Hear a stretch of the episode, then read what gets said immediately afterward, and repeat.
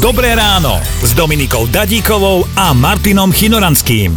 Potiahli sme dve nočné, z piatka na sobotu, zo soboty na nedelu a teraz máme Dominička opäť rannú. Ja veľmi sa teším. Si to ty, Martin?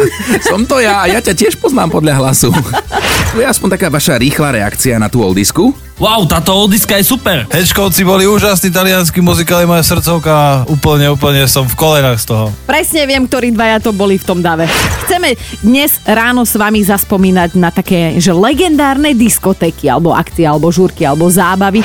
pripravil fúrik, betón mi tam nanostil, štrk, všetko. Sadnem si na lavičku a budem trošku držať. No že on bol asi takých 100 metrov odo mňa a kričal betón. Ja som nepočul. Došiel ku mne, dal mi facáka, tak takto som on až do obeda facáky dostal.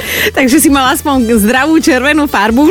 Poprosili miestneho farmára, ten na zápis doviedol 15 oviec a každú jednu zapísal pekne podľa mena medzi prvákov. A aspoň niečo tie ovečky naučili, keby sa ten inšpektor pýtal, že ako sa volajú, tak jedna, že Beatka, Beatrice a tak ďalej.